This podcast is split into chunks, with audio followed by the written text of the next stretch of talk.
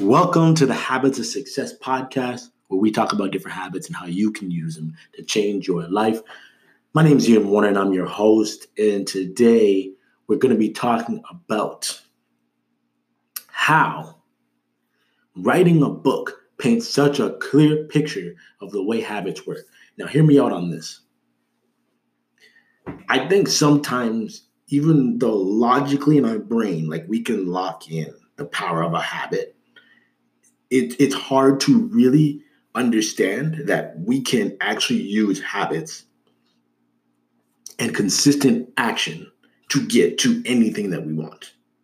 It's not this fairy tale. It's not this like I, I think a lot of times it's really easy to push success off to luck. It's just like, oh well, there are these things that we're just very lucky that happen to line up, and that's why this person is successful. And you know what? There probably are some cases like that, but the reality is, most of the time, it's the right habits coming together and uh, a lot of work behind the scenes consistently being done to add up to uh, a certain success. But I, as I as I'm working on, I really got two books going, going at once.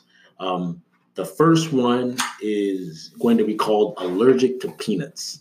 And I'm not sure what the subtitle is going to be yet. Um, but the reason I call it Allergic to Peanuts is because uh, I'm allergic to peanuts in two ways. I actually am like literally allergic to peanuts. Like I can't eat peanut butter, any type of peanuts or tree nuts. Um, but I didn't actually found, find that out until I was 18 years old. And I tell the story about how I figured out I was really allergic to peanuts, but also how I'm allergic to just the peanuts of the world, aka I'm allergic to average. I want nothing to do with average. And um, I tell that story as well. But in it, um, as I'm going through this book now, and I, I, wrote it a while ago, so I'm actually going back through it and touching it up and getting it ready for um, just getting it ready for Habit Stacker and a bunch of different things.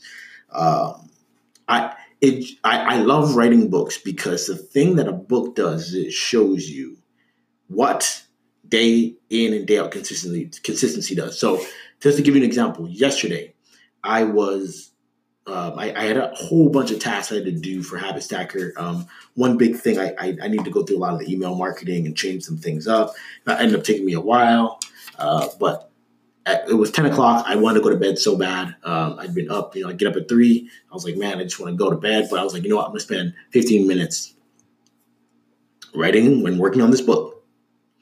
And I loved it because it, again, it paints such a clear picture of habit of and the power of it. So I could have easily just been like, you know what? Um, I had a very productive day. I'm going to sleep. I'm not going to work on the book today. I didn't. I just didn't get around to it, and that would have been fine. But here's the thing: that would have been one day I was behind. That would have been one day that I said I was going to do something and I didn't do it. That's one day you're behind. Now, if you rack up enough of those days, look how much it will change your life in 10 years when you don't do the thing that you said you were going to do. But on the flip side of that, what will your life be like when you consistently do the things that you say you're going to do? When you consistently get up every day and work out, you consistently eat healthy, you consistently drink water, you consistently work on that new life. Like when you consistently do these things, what's your life going to be like? See, here's the thing with a book that we know this for a fact. If you write for 10 minutes every single day working on your book, just 10 minutes, you know for a fact that eventually the book's going to be done. It might, I don't know how long it will take you, depending on how big you want this book to be. It might take you two years, might take you three years, might take you four years, but who knows? Who knows? But you know the book's going to be done. That is what habits look like. Now, you, you need to develop a completely different type of habits for that book to then become a bestseller, right? Like, and that's where I'm saying it's about the habits coming together. But in order to just finish the book, that's one thing. And then maybe on top of that habit, you spend 15 minutes writing about the book, and then you spend another 15 minutes learning about how to market the book. That's a whole different story, right? You put that together. Then you spend another 15 minutes a day working on building your audience for that book. Now you got another piece of it. And that's what I mean when I say like success is actually just a bunch of habits that come together at the right time. So once you lock in one, then you start you, you mixing another habit, you mixing another habit. Next thing you know, you have all of the pieces required to get to the place that you want to go. But that's where you have to know where you want to be. If you want to sell a, best-selling book, well, you have to work backwards from that. But every single thing can be worked on with habits. You can do something every single day to get to where you want to go. And that is what books show you so clearly. You show me somebody who won't take 10 minutes every day to write, I'll show you someone who's probably not going to finish writing a book. It's not going to happen. You look at the most prolific writers in the world. These people write every single day, whether they want to or not. They show up and they write, they write, they write, they write, they write, they write, they write. They know the power of habit. And I think this is so essential today in our society because um, we, we want stuff to happen quickly, right? We when you look at the services like Netflix, we have robots that clean our houses for us. We look at Grubhub and and all these these food delivery things that we have now. There's so many services we have that give us what we want when we want it. You look at Amazon Prime, right? You got Amazon Prime streaming. I can watch what I want when I want. Look at the delivery service. I can get what I want two days. Some places one day. I can get it right away. I don't have to wait for it no more.